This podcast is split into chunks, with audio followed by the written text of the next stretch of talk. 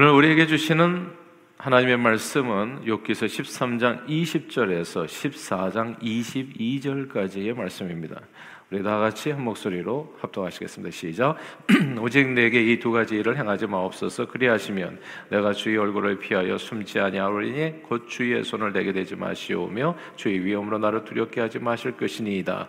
그리하시고 주는 나를 부르소서 내가 대답하리이다. 혹 내가 말씀하게 하옵시고 주는 내게 대답하옵소서. 나의 죄악이 얼마나 많으니까 나의 허물과 죄를 내게 알게 하옵소서.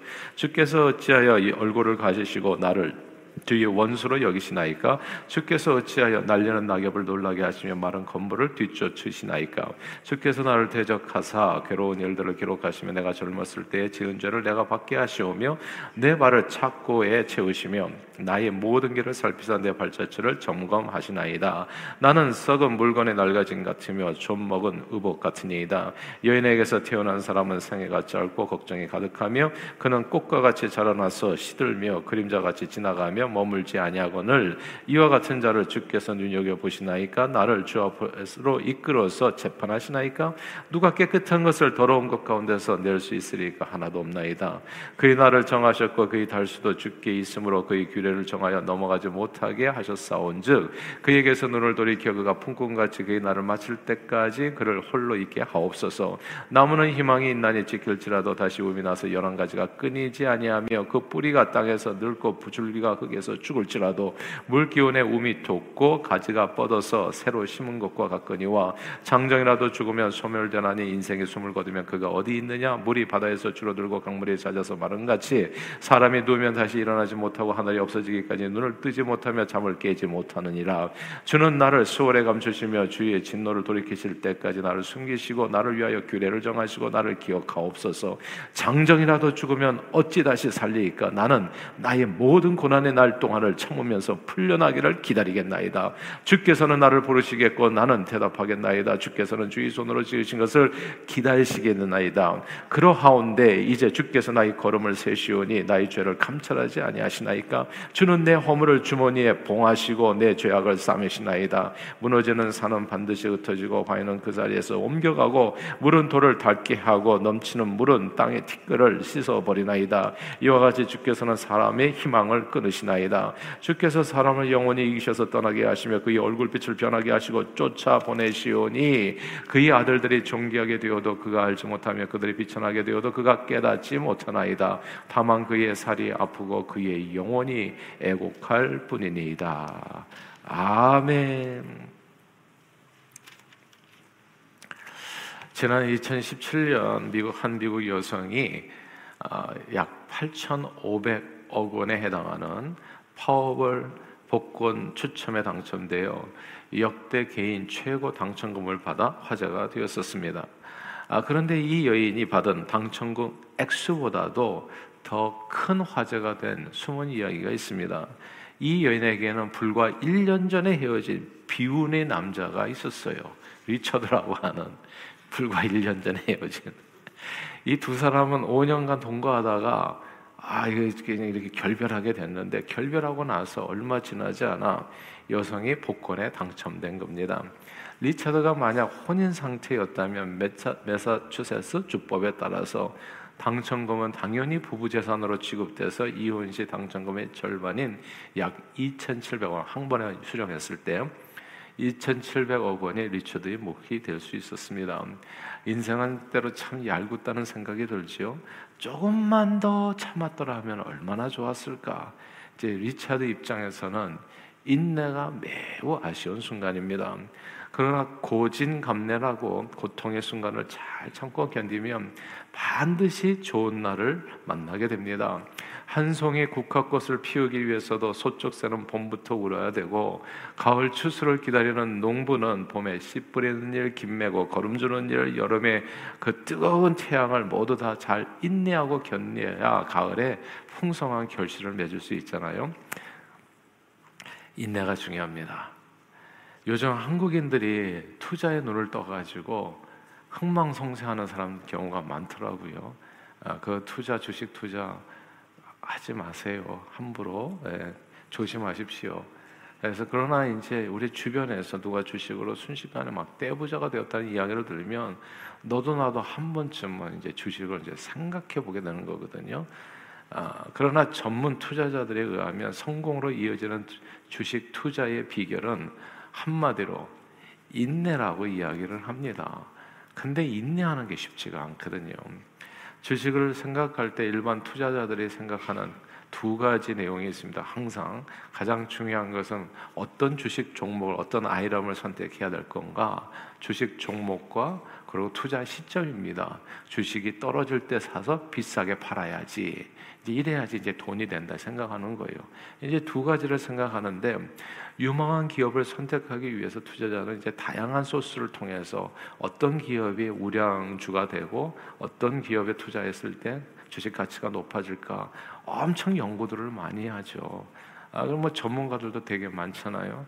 오늘날 미국 최대 온라인 소매 업체인 아마존이 잘 알려지지 않았을 때 그때 주식에 과감하게 투자했다면 오늘날 그는 정말 최고 부자가 됐을 거예요. 1997년에 아마존 주가가 고작 5불이었거든요, 한 주에. 근데 지금은 얼마인 줄 아십니까? 145불이에요. 거의 30배가 올라서 그때 만불 투자했다가 오늘날 30만 불인 겁니다. 그러나 오늘까지 오는데 이 아마존이 항상 순탄했을까요? 아마존이 순탄할 리가 없죠. 아마존 강이 항상 변화되잖아요. 중간에 주식이 95%나 대폭락하는 일이 있었고요. 2005년에도 54%, 그 후에도 여러 차례에 걸쳐서 25% 이상 하락하는 경우가 있었어요. 소위 말해서 폭망했다고 여겨지는 그런 순간들이 있었단 말이죠. 그래서 아마존에 투자했던 사람들이 만약에 돈을 벌려고 작정했다면 지난 30년간 그 폭망하는 순간을 잘 참고 견뎌야 했었다는 거. 그거 못 견뎠으면 안 돼요. 그러니까 95% 떨어졌을 때 나는 끝났구나 하고 주식 팔고 끝났으면은 완전히 끝난 인생이 되는 겁니다. 현재 가장 잘 나가는 회사 중 하나인 마이크로소프트사도 한때 75%나 주식이 폭락한 적이 있었거든요.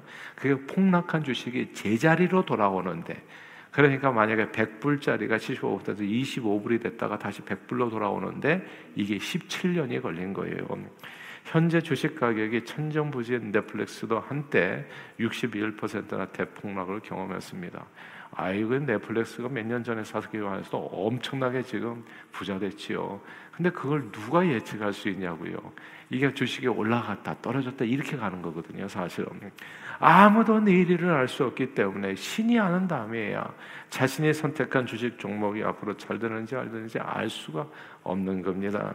그러나 한 가지 분명한 사실이 있어요. 그거는 단기 투자가 아니라 장기 투자를 하면 거의 후회가 없어진다는 거죠. 주식 시장에 1년 동안 투자되어 있으면 원금보다도 많아질 확률이 75%라고 하더라고요. 1년 동안 챙겨 놓으면 이제 원금보다 많아질 확률이 100%는 아닌 거예요. 근데 이게 10년이 지나면 그게 95%까지 올라간다고 하더라고요. 거의 돈을 잃어버리지 않는다는 얘기예요.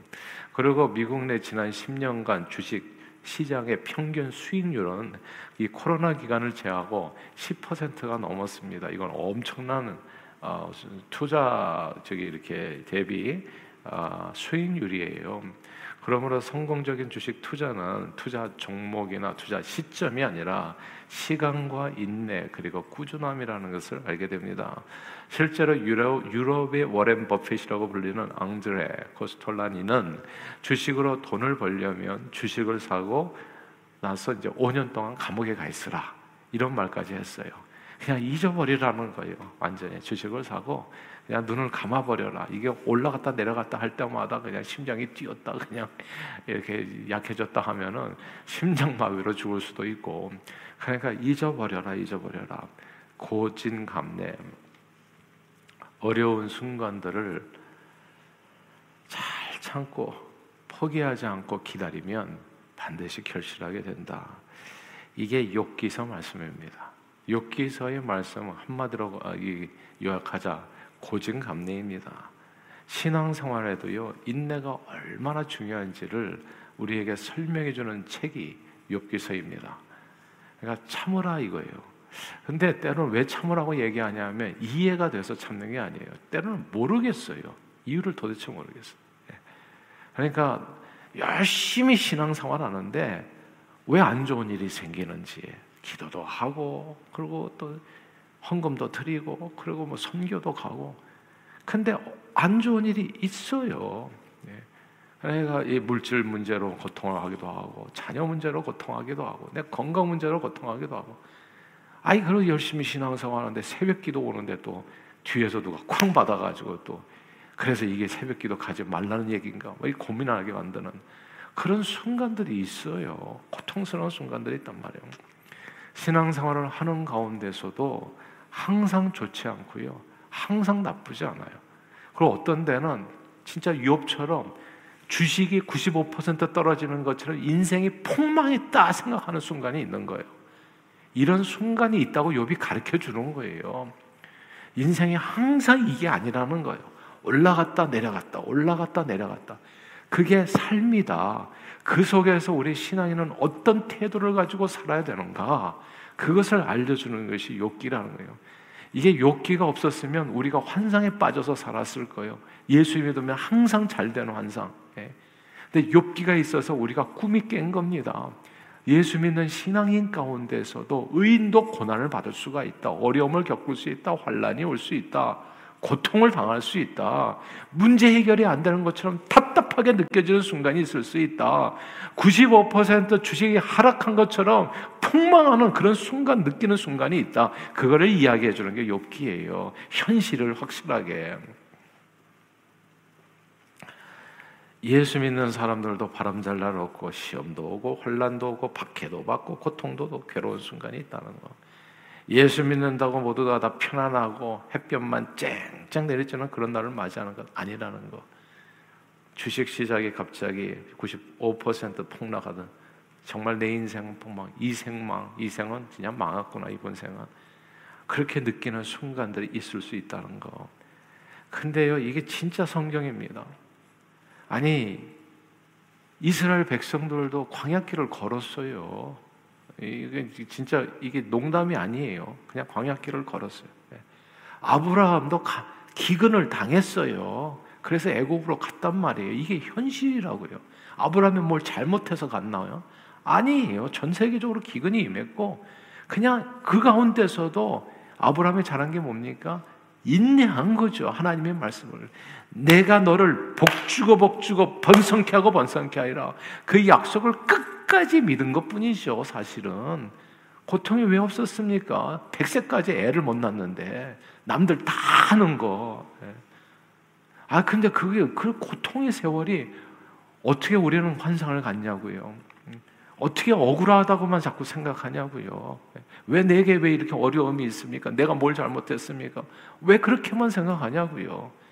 그냥 창세부터 보면은 내내 그런 얘기들이에요. 바울은 아니 하나님의 말씀에 순종해서 성령님이 인도를 받아 복음을 전했잖아요.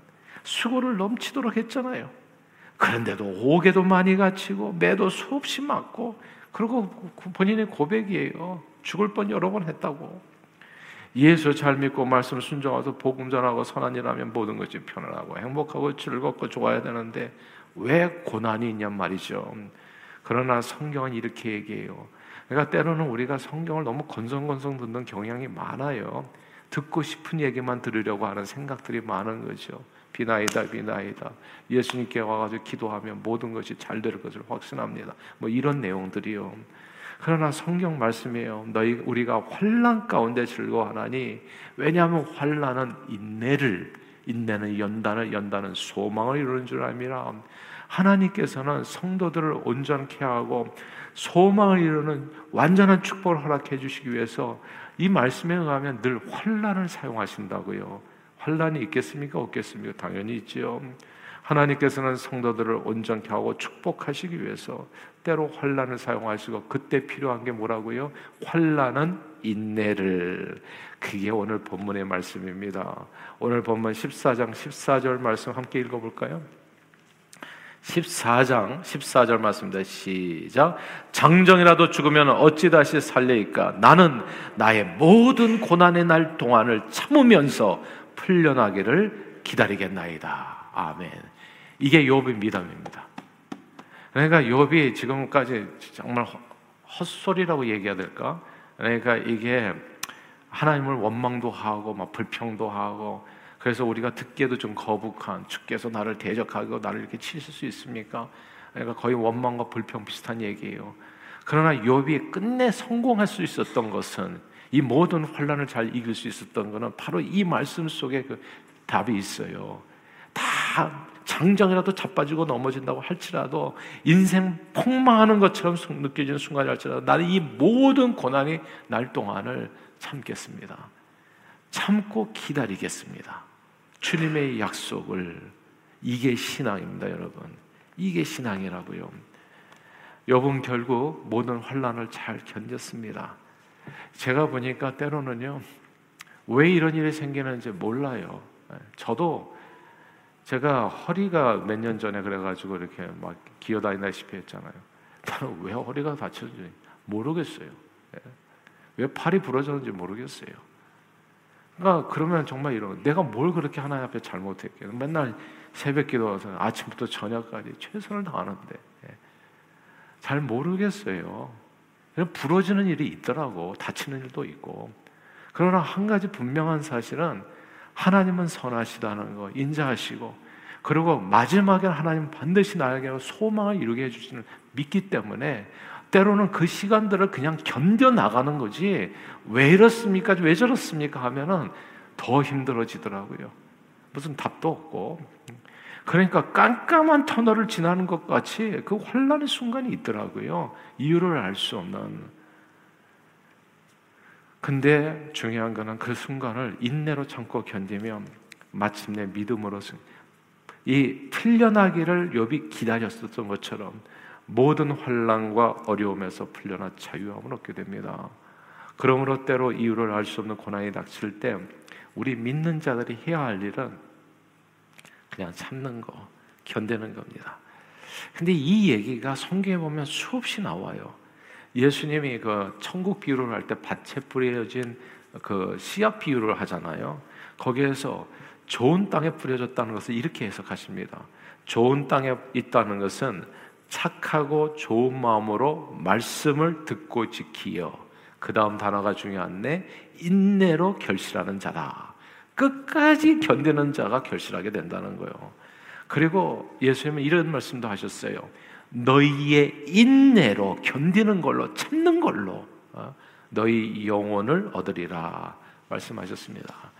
야고보 사도는 좀 더 구체적으로 내 형제들아 너희가 여러 가지 시험을 당하거든 온전히 기쁘게 여기라고 권면하면서 이런 너희 믿음의 시련이 인내를 만들어내는 줄 너희가 알미라. 인내를 온전히 이루라. 인내를 이루라고 얘기해요. 잘 참으라고 얘기하는 거예요. 이는 너희로 온전하고 구비하여 조금도 부족함이 없게 하려 함이라 했고 또한 이어서 인내하는 자를 우리가 복되다 하리니 너희가 욥의 인내를 들었고 욥의 뭐라고요? 인내. 예. 그러니까 욥기서에서 배울 거 한 가지 단어를 뽑으라고 하면 욥기서 전체 42장까지 도대체 이게 뭔 소린가 잘 모르시겠다면 욥의 인내입니다. 이게 성경 해석이에요. 예. 욥기서에서 배울 한 가지 내용이 뭐냐? 신앙인의 인내 잘 참으라. 삶이 그대를 속일지라도 노여하거나 슬퍼하지 마세요. 반드시 기쁨의 날이 올 것을 믿음으로써 바라고 기다리십시오. 그 일에 대해서 욥이 오늘 고백하는 거예요. 내가 이 고난의 날을 잘 참고 하나님 기다리겠습니다. 이것이 하나님의 마음에 합한 마음인 겁니다. 그리고 실제로 그렇게 잘 참고 기다린 대로 하나님께서 다 갚아주셨어요. 인내하는 자, 욥의 인내를 너희가 들었고 주께서 주신 결말을 보았거니와 주는 가장 자비로우시고 극률이 여기시는 이시니라. 이게 욥기서의 해석입니다. 그러니까 때로는 성경은 성경으로 해석이 되거든요. 그러니까 어려운 구절들은 성경 안에 답이 있어요. 잘 읽어보면. 그래서 신구약 성경이 다 필요한 것이 구약은 신약으로 답이 될 때가 있고 신약은 구약으로 답이 될 때가 있는 거예요. 그래서 이 욥기서 이 어려운 내용들이 한 가지 메시지를 우리에게 주는데 그것은 인내하라는 것입니다. 인내하는 자, 고난을 참는 자, 그리고 주의 긍휼을 기다리는 자가 복이 있습니다. 그러므로 때로 인생이 저와 여러분들을 속일지라도 뭔가 이렇게 내가 기대했던 대로 잘 이루어지지 않는다고 할지라도 하나님의 선하심을 의심하지 마십시오. 욥이 천은 그냥 하나님을 욕하고 떠나버렸잖아요. 근데 욥은 계속 남아 있지 않습니까?